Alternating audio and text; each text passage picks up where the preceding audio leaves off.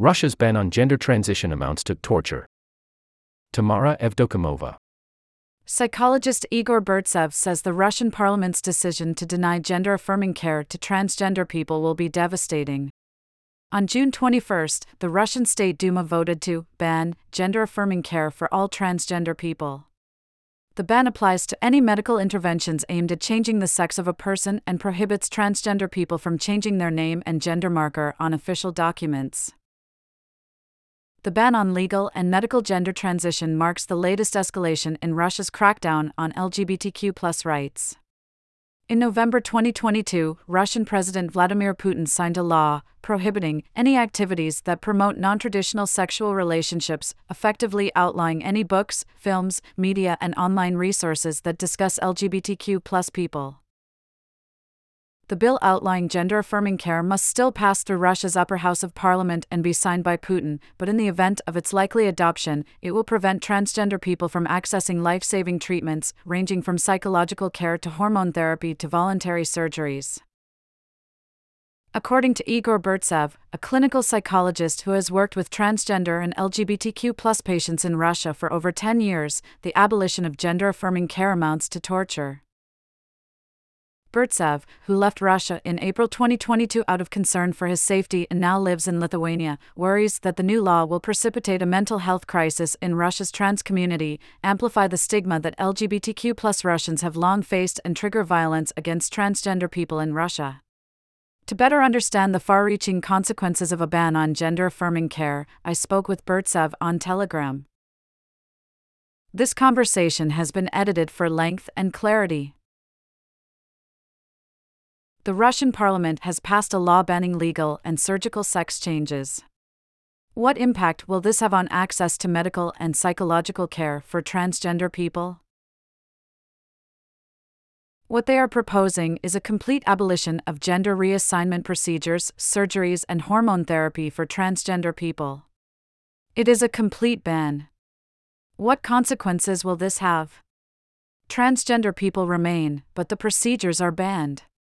A transgender person, someone who has been undergoing hormone therapy for ten, fifteen years, who's looked completely different for a long time, socialized in a completely different way, is suddenly deprived of the possibility to receive hormone therapy. The body changes, not quickly, but it changes. There are all kinds of reversals, transformations. And the relationship with one's body, for transgender people, is quite complicated. What we will see is the highest risk of depression, the highest risk of self-harm, the highest risk of suicide. All possible channels of any kind of medical care will be cut off. Transgender people are not going anywhere.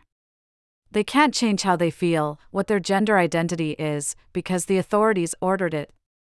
They're being thrown overboard.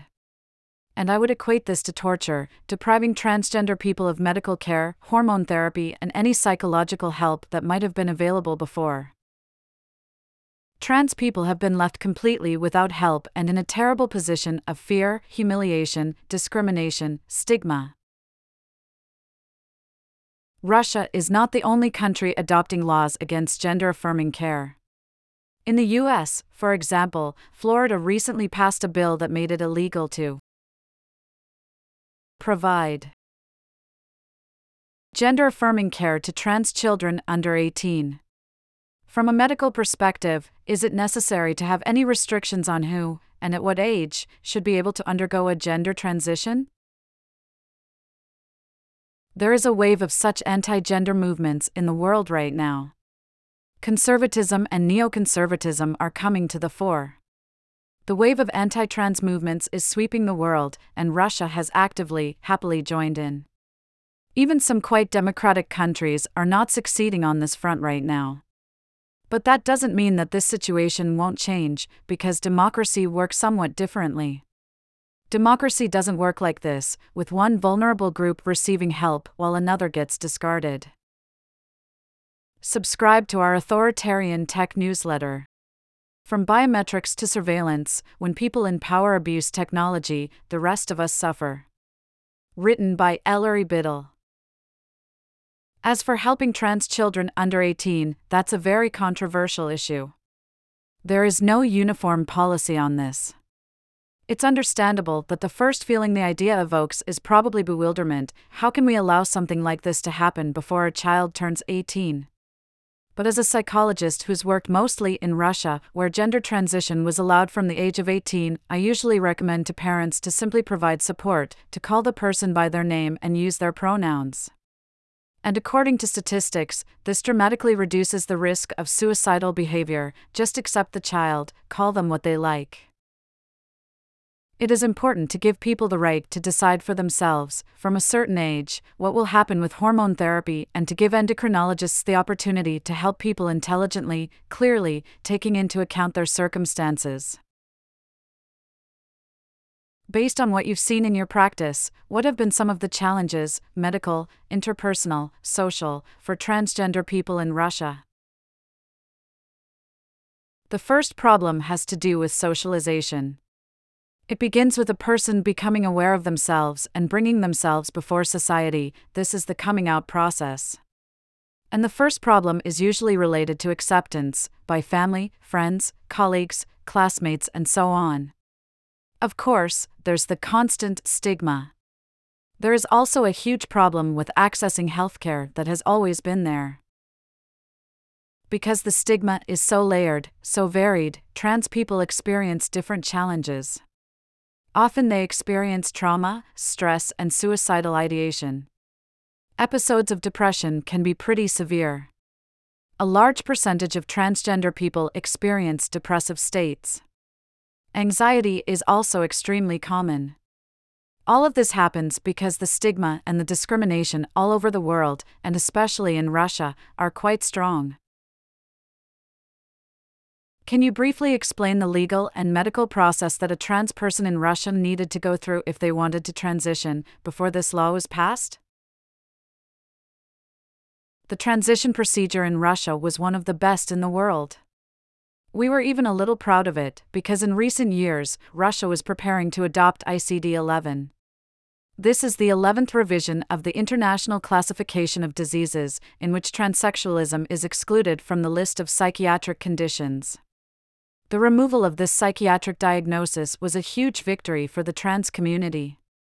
Plus, with the exclusion of this diagnosis, the procedure for changing one's gender marker has been simplified in many countries. That is, people simply come in, declare their desire to transition, and have different procedures. We had commissions in Russia that issued permits to transgender people. The commission consisted of a psychiatrist, a clinical psychologist, and a sexologist. People came before these commissions, had conversations, and were diagnosed. Afterwards, they received written permission to change the gender marker in their passport without any legal obstacles. The procedure was quite humane. Before that, less than ten years ago, this process still required surgery. You had to have at least one surgical procedure. And, in many countries of the world, this requirement still remains. There has been a lot of talk from the Russian government about protecting traditional values. Putin often says that soon, in the West, children will have a parent number one and a parent number two, instead of a mom and a dad. One of the major problems that Putin and some other politicians, or rather, the entire State Duma, have is that they don't pay attention to science-based approaches. They don't look at the science, they don't look at the research, they don't know what they're proposing. They just engage in populism in the service of power. The whole world is moving toward greater diversity, there is no stopping it. We see it in our teenagers, who are fifteen to sixteen years old, who are not interested in politics because of their age, who are more interested in relationships and their own identities, and in how they construct their identities, how they look at relationships, how they experiment. They have a much more open view on things. The world, for them, is much more multilayered, not black and white like it is for government representatives, who tend to be quite old. Does the government's position reflect prevailing attitudes toward transgender people? I think in many ways it does. Because there is such a thing as propaganda, and propaganda shapes the average Russian's public opinion. And if propaganda works, then quite a few people really are transphobic, homophobic. I'm afraid there will be a lot of violence against L G B T Q plus people and against transgender people. There will be murders, there will be violence. It's very scary. It's a nightmare. So, fearing exactly that, L G B T Q plus people are now panicking and trying to escape to somewhere else. But trans people tend to be financially disadvantaged. It's very hard for them to move, they don't have the right documents, they don't always have passports. They find themselves trapped inside Russia with this society. But there is an alternative. There are, of course, people who are more progressive, who think for themselves. Some have left for now, but many have stayed in the country.